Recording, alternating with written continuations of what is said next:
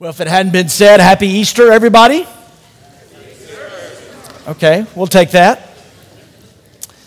Well, thank you so much for being here, and I want y'all to just give a shout out. There's a, a, bunch of folks, not a bunch, but a good number of people that are over in the gym in our other venue, making room for all of y'all. But y'all, they can't hear you, but just clap for them, and and I'll tell them that you clap for them. And if you see them later, thank them for taking one for the team and I just preached a sermon over there and ran over here, and that one wasn't that good. I'll try to sharpen it up a little bit. Uh, they were the guinea pigs. We'll see if we can do better this time around. Do you ever wonder? You ever wonder how Easter, the date of Easter, is established? I know you have. You've just been afraid to ask, right? Or hadn't Googled it, just been too, too afraid to ask, too lazy to Google. How about that? But you get Christmas, right? Everybody gets Christmas December 25th every single year. Every year you've been alive, when, when is Christmas? December 25th. By the way, my mom's here today. Happy Easter to my mother, huh? Blame her for most of what's wrong with me. The last time she was here was our Christmas Eve service. She only goes to church on Christmas and Easter. You know, I'm kidding. I have to say that because she'd be mad at me at Easter dinner. But we get Christmas December 25th every year. But do you know that Easter can fall uh, each and every year? It can fall from anywhere from March 22nd to April 25th. You know that? And have you ever wondered why? In the year 325 AD, after our Lord, there was a council of Nicaea, and they established that Easter would be, according to the Georgian calendar, it would be the first Sunday after the first full moon occurring on or after the vernal equinox. There you go. One gentleman said, Yeah. So now the questions have come what's the vernal equinox?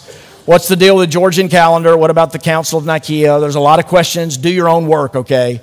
We got to get into a sermon. But that's how Easter is determined. And a lot of people, let me just say this I think everybody, we want to believe in Easter, don't we? We, really do. There's just something in us. If you come to Fondren Church, if you're a member here or you're a good friend of mine, you know often I cite Ecclesiastes 3.11. God has set eternity in our hearts. There's just something in you. There's something in us all where we want to believe a, a, gnawing suspicion, this sneaky idea, and it just won't let us go. It's inescapable and unavoidable and inevitable. We just find ourselves thinking about transcendent, important, eternal things. We want these virtues, the greatest virtues of faith, hope, and love. We want resurrection power in our lives. We want to look to a world beyond. We want to, a God to oversee us and to at times reverse what seems to be the irreversible. This morning, I want you to turn to the Gospel of John, John chapter 11. In a moment, we're going to put the verses up. John chapter 11, we're going to look at a few verses in the context of a bigger story. And since it's Easter and you want to get out on time, I won't have us read John 11, 1 through 44, but I'll make reference to the narrative and we'll highlight a few key passages. Today, we're going to begin a new sermon series called The Questions of Jesus. Have you ever thought about the power of questions? Let me ask you this Do you know anybody that's really relational? They're warm and friendly and inviting. You just like to be around them. They're good with people. You know anybody like that? Maybe you're that person. Um, ask the person next to you, Am I that person? And don't be hurt when you hear their response. But if you know someone like that, examine them in your mind. I mean, just think for a second in their mind. I bet you that person's really good with questions. I bet you they're good question askers. I bet they ask a question, and unlike me, they actually take time and listen to your response. I'm learning, I'm learning, right? I'm learning. Jesus, we looked at last week, the rabbi. We looked at John chapter 1 with Philip, already a follower of Jesus, saying to Nathanael, Come see a man. And the woman at the well, caught in a long list of sexual liaisons, did not find his judgment or condemnation. She found him being real about her life, knowing about her life, and she left saying, she left the well, went into the village, and said to the people there, even to the men, this Samaritan woman said, Come see a man who knows all about me. In John 7, the religious leaders of the day were like, This guy hadn't gone to school and he knows so much. Some of you go to school and you don't know much, right? That's where you're not like Jesus. But Jesus didn't go to school, it seemed, but he knew so much. He was It was his humanity and his divinity. I get that. But he was a good question asker. And over these next several weeks, we're going to look at some of the questions. He asked hundreds of questions. We're going to look at seven that we've pinpoint, that we've picked out. Uh, and our teaching team is going to walk through this as we look at some questions, I believe, that penetrate your heart, that probe your deepest motives. And I think can be a very powerful series for us. And today we're going to look at a question that Jesus asked in this passage in John chapter 11. Let's, let's look at the verses. I think we're looking at John 11, 25 to 26. Jesus said to her, Her is Martha, her sister Mary, I am the resurrection and the life. Whoever believes in me, though he die, yet shall he live. And everyone who lives and believes in me shall never die. Here's the question say it out loud, church. Do you believe this? Read it like it's a question. Do you believe this? Here's the setting it's in a place called Bethany, it's in Israel, close to Jerusalem in this village called Bethany, across the Kidron Valley, near the Mount of Olives. In other words, I'm saying all that not just to drop some geography on you, but to let you know it was a place that Jesus traveled. And these were Mary, Martha, the sisters, and the brother, brother Lazarus. These were dear friends of Jesus. As a side note, I know there's some aspiring leaders in the room, some young people I want to talk to, so I just want to drop this on you for a little bit. But I talked to a pastor uh, not too long ago, and the pastor said to me, You know, Robert, we were talking about church stuff. And he said, I don't have any friends in my church. I've learned that's not a good idea. If you get close and get friendly with your church members, it could come back and bite you. It's just going to hurt you, it's just going to wreak havoc on your life emotionally. Now, can I just say that grieves me? Now, I'm not God and don't claim to speak on all matters of God, but can I just say, I think that grieves the heart of God. Could you imagine Jesus merely having a professional relationship with his disciples? Jesus cultivated friendships. I pray not that we are just a friendly church. I hope someone said hello to you when you walked in. I hope if you come back, they'll keep saying hello to you each and every time. And if you're willing, we'll, learn your name. But I want us to be a church of deep and abiding friendships. And Jesus was a friend. And Mary and Martha and their brother Lazarus was among his closest friends. They had a place, their place was a place of hospitality when Jesus, the homeless man, would stop in. And he loves it. It's very important for you to understand in the context of this message today, this Easter message of the resurrection, is that Jesus cared deeply for the, these people. These were his friends. And in John 11, I don't know if we can put it back up again, but in John chapter 11, Jesus makes a claim and he asks a question. What's the claim? Say that out loud, would you? I am the resurrection. You've already read the question out loud, but the claim is I am the resurrection. If you, have heard me teach, if you were here last week, you know that it's one of seven I am statements that Jesus makes in the Gospel of John alone. Jesus says, I am the bread of life. I am the light of the world. I am the vine. I am the gate. I am the good shepherd. I am the way, the truth, and the life. And here in John 11, he says, I am the resurrection and the life. And to his claim, he adds a question Do you believe this? And I ask you that question this morning Do you believe this? I was riding around in my truck last night and I heard that new country song. I think it's new. It's entitled Real Men Love Jesus. And I, you know, I did the best I could. My wife knows I don't, I don't need to know the words to sing. I just turned it up and did the best I could and got to the chorus. Real men, you know, Josh, real men love Jesus. It says they drink beer and do a lot of things in there. But anyway, uh, real men love Jesus. I'm down with it. And um, always stay on your manuscript. But as I'm, I'm listening to this song, the, the, the, DJ, as it's over, the DJ is just thinking of sort of an intelligent segue, and he goes, That's right, real men love Jesus. He was already starting the next song, and he goes, And they'll all be in church tomorrow on Easter Sunday. And I thought, you know, that's us, isn't it? We, uh, church attendance is great, y'all come back. But we sort of think that's how you know if we love Jesus. That's how you know if we believe by going somewhere or doing something. But let's get a little deeper this morning. I won't keep you long, but I want you to consider this reality. When Jesus asks us, Do you believe? He knows your heart. Do you believe this? Now, we spend an awful lot of our time, don't act like you don't. We spend an awful lot of our time managing our image, don't we? being concerned about our reputation. Could you imagine that? Religious people being worried about that? And so we focus on the external trappings, but Jesus knows your heart. So when Jesus asks you a question, do you believe this? He knows. So let me just say, as we get deeper, let me get down on your level. Because even though I'm standing here, in fact, let me just stand here to illustrate this point. But we, can y'all still see my shiny bald head? We all have doubts. Do you believe this?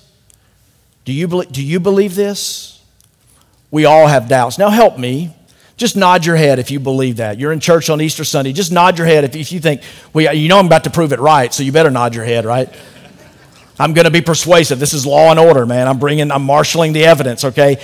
We all have doubts. And here's what I want to say Man, I'm not up there looking down on anybody. I have doubts, and so do you. To be human is to have questions, concerns, issues, uh, uncertainties, hesitancies, and doubts. Maybe today you question if God has forgiven you. I better get back up here. Maybe today you question if God has forgiven you, or you wonder whether the Bible is true. Maybe you just have trouble reconciling this, this suffering world with a loving God. To be human is to doubt.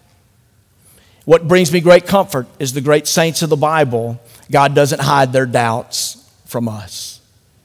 Consider, uh, let's, let's veer out a little bit from John 11 to Matthew 11. Don't turn there, just listen for a second. But you guys know John the Baptist, right? I was watching John the Baptist. I didn't mean to. I was trying to fall asleep last night and had on CNN. Susan always likes to watch King of Queens. But I turned to CNN. They had that Jesus show on. It was a show about Jesus. I'm like, man, it's Easter Eve. Let's watch Jesus. And there was the, when I tuned in, trying to fall asleep, there was the segment on John the Baptist. What do you guys know about John the Baptist? He was an outdoor kind of guy. If he lived in Jackson, he would be in Fondren. He would be over at Sneaky Beans on the, on the patio, right? Drinking black coffee, no milk or sugar or cream, just black coffee. I saw someone post on Twitter uh, this week. They said if the makers of trail mix realized, if they learned that I rarely eat trail mix on a trail, would they be disappointed? Can I tell you, John the Baptist ate trail mix on the trail. I mean, he actually ate locusts and wild honey. He was an outdoor bruiser kind of man's man. He was a real man that was learning to love Jesus. And John the Baptist was the one who preached, Prepare the way of the Lord. Jesus came and he said, The kingdom, we, we looked at last week, I put it on a board, the kingdom of God is at hand. And John the Baptist was the trailblazer, the one who was saying, Hey, here he comes, one greater than I. I'm John 3:30, I must decrease so that he will increase. And Jesus, or rather, John the Baptist, was the first one to identify Jesus as the Messiah. In one of the fa- my favorite utterances in all the Bible, John the Baptist says, Look, the Lamb of God, do you know this? Who takes away the sin of the world. Later, I think because he was the first, because he prepared the way of the Lord, because he identified, the first to identify Jesus as the Messiah, he got to baptize Jesus. And some of you know this account. When he baptized Jesus, the heavens opened up, the Holy Spirit descended like a dove, and the Heavenly Father spoke these words This is my Son, who I love, in whom I am well pleased. Dads, good advice there. When your boys are young, when your kids are young, tell them you love them, and tell them in them you are well pleased. And there's John the Baptist. It'd be pretty cool to be John the Baptist. The beard, the sandals, the trail mix. But we learn in Matthew 11, I mentioned a minute ago, and forgot about it, but Matthew 11, it says that John the Baptist is in prison. I don't know if he knows yet that his head's going to be put on a platter. But in prison, John begins to doubt. John the Baptist. He teaches us three things that I want to submit to you this morning that are important if you doubt, because we're asking you the question, do you believe this? Jesus makes the claim, I'm the resurrection of life. Then he asks the question, do you believe this? Hey, all you doubters, I am among you. I want to ask you to do three things that aren't just points in a sermon on Easter, but are things that are true in my own life. The first thing that you should do when you doubt is express your doubts honestly. There's a line in Scripture where a man's about to be healed, and he says to Jesus, Lord, I believe. You know this. Lord, I believe. But what? Help my unbelief. Church ought to be a place where we can do that first one for sure where we can express our doubts honestly. In fact, there's a, a New Testament letter, it's an epistle letter at the end of the Bible, close to the end. It's called Jude. You probably never read it. Have you? Act like you have. It's just one chapter, and it says in verse 22, it tells church leaders, that be people like me and a lot of you, it says church leaders ought to show mercy to those who doubt. And do you know why? Because we all doubt. That's why we show mercy. We receive mercy and we show mercy because we all need to be able to do this, to be merciful to each other. Now, listen to me. This is not a green light to move deeper into skepticism or cynicism. Some of you hear me say from this platform in one on one times, it's tough to be my age because I look at my peers, everybody that's made it to midlife and beyond, and it's just, it's just tough to see somebody who's not angry, bitter, or cynical. Do you believe this? Jesus wants you to cultivate a softer heart. Your arteries are going to grow harder as you age, but your heart can grow softer, and you really can become a person of more and more faith. Jesus wants to take your mustard seed faith and grow it. Do you believe this? Learn to express your doubts honestly. Second, seek answers earnestly. A little boy asked his dad, Daddy, why do boats float? The dad said, I don't know. Said, Hey, Dad, why do planes fly? Dad, I don't know. How do, how, how do birds fly? I, I don't know, the dad said. Why do dogs hate cats, Dad? Dad says, I don't know. Says, Dad, do you, do you mind me asking you all these questions? The dad says, Of course not. How else are you going to learn? Seek answers earnestly. And I, what, I love what John the Baptist did. It's recorded for, recorded for us in Matthew chapter 11, verse 3. Now, listen, the same guy who said, Look, the Lamb of God who takes away the sins of the world, got himself in prison in really bad personal circumstances. And don't you know that doubts grow in bad personal circumstances? Believe that? And then over here, John the Baptist, the same guy that said that in the midst of his bad personal circumstances, said, Are you the one? Or should we look for another? Seek answers earnestly.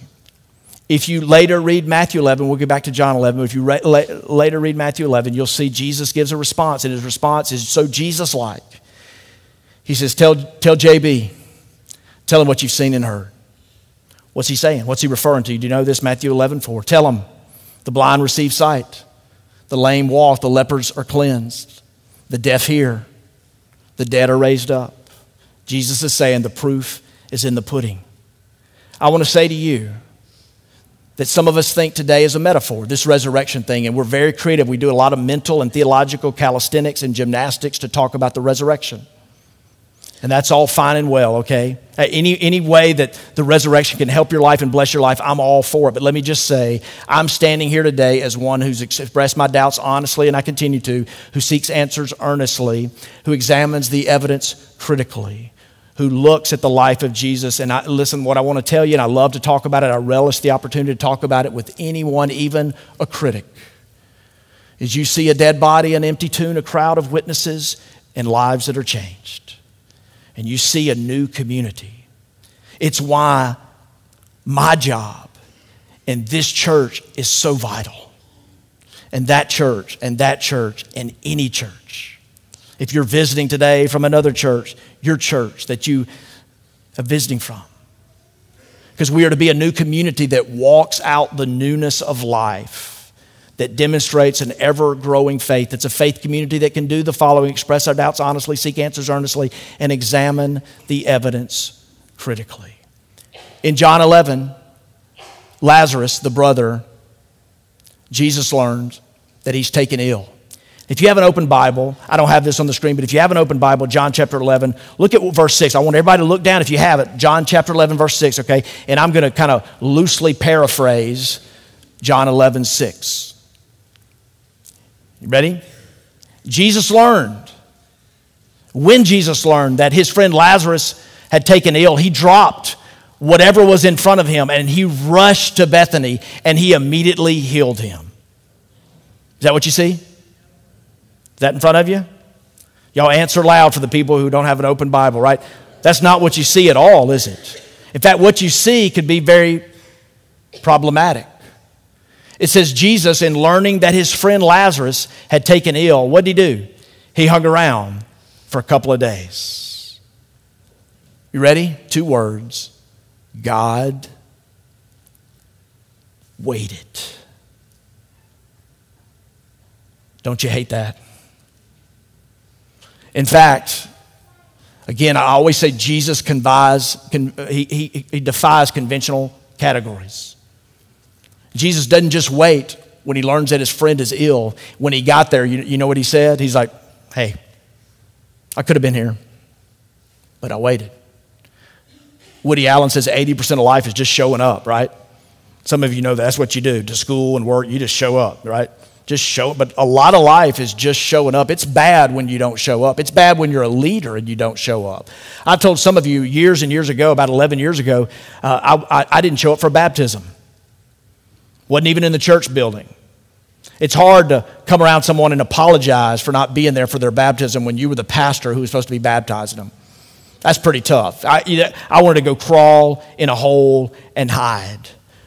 I do a bunch of weddings, and one time I had to rush. I realized, there's a wedding. This was years ago, none, nobody in the room. And I was like, oh, I got to get to this wedding. And man, I had the adrenaline of Speedy Gonzalez. I, I, changed like changed clothes like Superman, and I drove like NASCAR Sprint Cup Series, and I got there just in the nick of time. Could you imagine me pulling to Jesus in John 11 and saying, Yeah, I could have been here.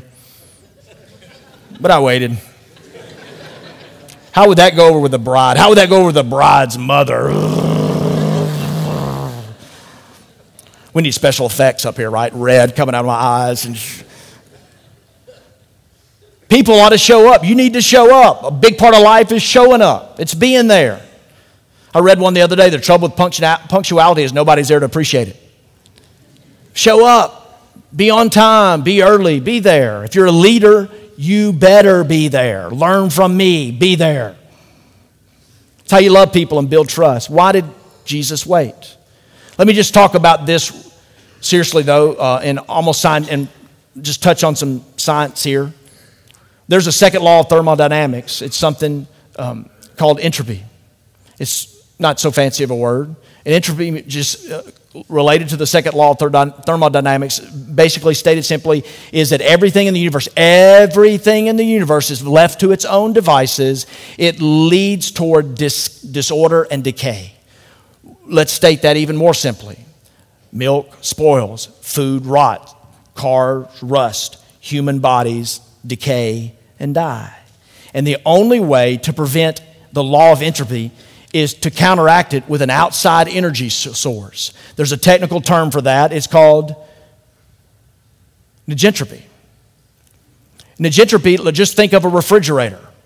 Think of an outside source providing power, and the cool air produces fresh food over time. If you've gone out of town on vacation somewhere, the power went out for whatever reason, and you come back and the power's still out, or it was just out a long time, it what? Stinks. Do you know that that's what the sister said about their brother Lazarus. The King James says, Behold, he stinketh. That's just the second law of thermodynamics, specifically the law of entropy. And here's what Jesus does Jesus shows up not on their timetable, but on his because God waited. And when he shows up, he reverses four days of entropy with one moment, one miracle of negentropy. You see, Jesus had already demonstrated his healing power. He had turned water into wine, thank you, Lord. He had reversed withered hands and weather systems. I was praying for a reversal of weather system today, that it would not rain on Easter. They had seen his healing power. But God shows up and he says, I'm going to show you my resurrection power. Personal circumstances are bad. Maybe you're there where it just seems like what's happened to you cannot be undone. I mean, there are irreversible laws in life, right? You can't you can't uncut your hair. Mom, remember that time when I was 10 years old and I got that really bad haircut and I came home crying? This is when I had hair and I appreciated hair and I thought others appreciated my hair. And it was such a bad haircut. What did I, I asked to just to be deported to an aunt and uncle's home in Alabama. I went to stay with them for 10 days or something. I just got to get out of it. You can't uncut hair. You can't undelete a document. You can't unrun that red light. Some laws are irreversible. And Jesus is saying, I'm going to show you that I can display irreversibility over what you think is irreversible. And Jesus wants to demonstrate to us his resurrection power. Church, I'm saying to you on this Resurrection Sunday, when Jesus makes a claim, I'm the resurrection and the life, I want you to ask the question Do I believe this? Examine your doubts honestly, earnestly seek answers, examine the evidence critically. But I want to say, because some of you are in bad personal circumstances, I want to give you quickly three reasons I believe that God waits. The first is his emotions are identified. His emotions are identified. Let me just say them. His emotions are identified, God is glorified, and your faith is fortified. John 11, 35, the shortest verse in the Bible, but it speaks volumes, and the English language doesn't do it justice. It says what? Jesus wept. And people talk endlessly, why did he weep? And I'm looking at a dear brother and a couple of good friends who've lost someone special to them in the past year. And let me tell you, we weep. It hurts like nothing else to lose someone that you love. And when you're waiting and when you're hurting, the Savior wants to identify with you emotionally. Do you know there are things I hate? Things that make me sad. And I just, there are things I hate. I hate war. I hate violence. I hate The Bachelor. I hate trafficking. I hate families that are fighting and marriages that are going sour. There are things that I hate, but you know what? God hates them more.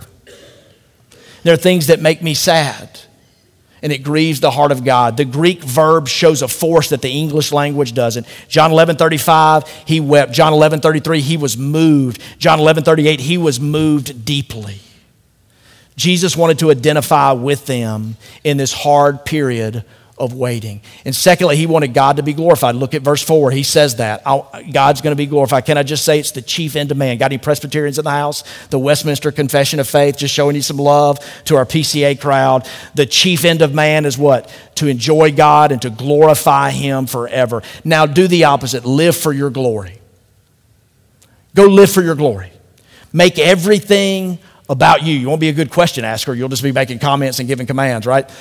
Make everything about you. Live for your own glory and see where that gets you. Or pour your life out sacrificially like this new community of Jesus followers and live according to God's glory. And that's why He waited. And I want to say today